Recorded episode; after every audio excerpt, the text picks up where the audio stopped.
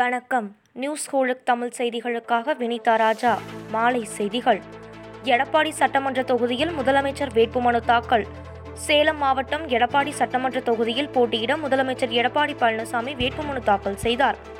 அதிமுக தேர்தல் அறிக்கை அனைத்து பிரிவினரிடமும் வரவேற்பை பெற்றுள்ளதாக அவர் தெரிவித்துள்ளார். முன்னதாக எடப்பாடி பேருந்து நிலையம் அருகே அதிமுக தலைமையிலான மெகா கூட்டணியின் தேர்தல் அலுவலகத்தை முதலமைச்சர் எடப்பாடி பழனிசாமி திறந்து வைத்தார். பாஜக வெற்றி பெற்றால் மேற்கு வங்கத்தில் ஊழலற்ற நல்லாட்சியை கொடுக்கும் என மத்திய உள்துறை அமைச்சர் அமித்ஷா தெரிவித்துள்ளார். மேலும் மமதா பானர்ஜியின் காலில் முறிவு ஏற்பட்டதற்கு விபத்தே காரணம் என தேர்தல் ஆணையம் கூறுகிறது என்றும் அவர் தெரிவித்தார். தமது கால் காயம் குறித்து கவலைப்படும் மமதா, மேற்கு வங்கத்தில் கொல்லப்பட்ட பாஜக தொண்டர்கள் நூற்று முப்பது பேரின் தாய்மார்களை பற்றி கவலை கொள்ளவில்லை என்றும் அவர் கூறினார்.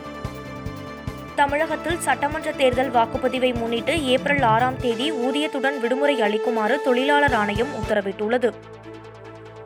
பொதுத்துறை வங்கிகளை தனியார் மயமாக்குவதை கண்டித்து நாடு முழுவதும் பத்து லட்சத்திற்கும் மேற்பட்ட ஊழியர்கள் வேலைநிறுத்தத்தில் ஈடுபட்டுள்ளதால் வங்கி பணிகள் கடுமையாக பாதிக்கப்பட்டுள்ளன. இந்த போராட்டத்தில் வங்கி அதிகாரிகள், ஊழியர்கள் என பத்து லட்சத்திற்கும் மேற்பட்டோர் பங்கேற்றுள்ளனர். பொதுத்துறை வங்கிகள் மூடப்பட்டுள்ளதால் பணம் செலுத்துதல், எடுத்தல், காசோலையை பணமாக்குதல், கடன் ஒப்புதல் அளித்தல் ஆகிய வங்கி பணிகள் கடுமையாக பாதிக்கப்பட்டுள்ளன. தமிழகத்தில் கொரோனா பாதிப்பு மீண்டும் உயரத் தொடங்கியுள்ளது.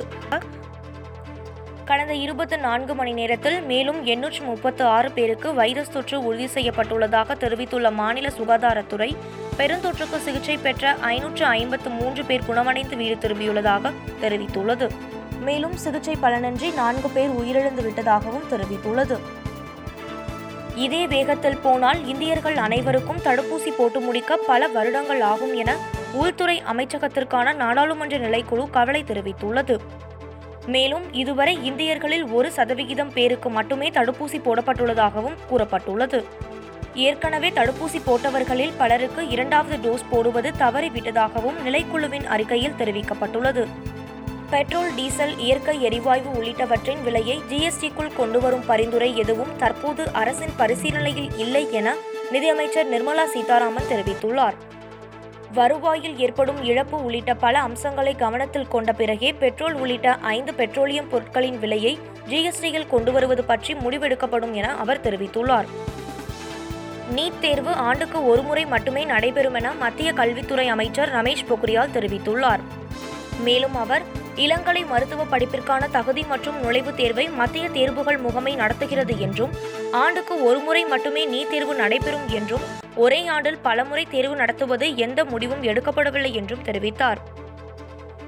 எல்ஐசி எனப்படும் இந்திய ஆயுள் காப்பீடு கழகம் தனியார் மயமாக்கப்படாது என மத்திய அரசு தெரிவித்துள்ளது.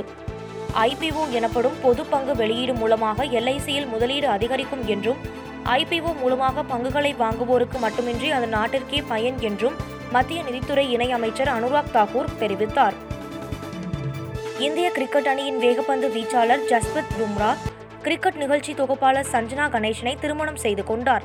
திருமண பந்தத்தில் இணைந்துள்ள இந்திய வீரர் பும்ராவிற்கு ரசிகர்கள் மற்றும் கிரிக்கெட் பிரபலங்கள் பலர் சமூக வலைதளங்களில் வாழ்த்துக்களை தெரிவித்து வருகின்றனர்.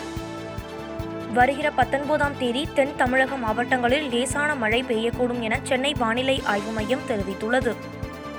மேலும் பதினெட்டாம் தேதி வரை தமிழகம் மற்றும் புதுச்சேரியில் பெரும்பாலும் வறண்ட வானிலையே நிலவும் என்றும், சென்னையில் அடுத்த இரண்டு நாட்களுக்கு வானம் மேக மூட்டமின்றி தெளிவாக காணப்படும் எனவும், அதிகபட்ச வெப்பநிலை முப்பத்து ஐந்து டிகிரி செல்சியஸாகவும் குறைந்தபட்ச வெப்பநிலை இருபத்தி நான்கு டிகிரி செல்சியஸாகவும் இருக்கும் எனவும் தெரிவிக்கப்பட்டுள்ளது. இத்துடன் இந்த செய்தி தொகுப்பு நிறைவடைந்தது. நன்றி, வணக்கம்.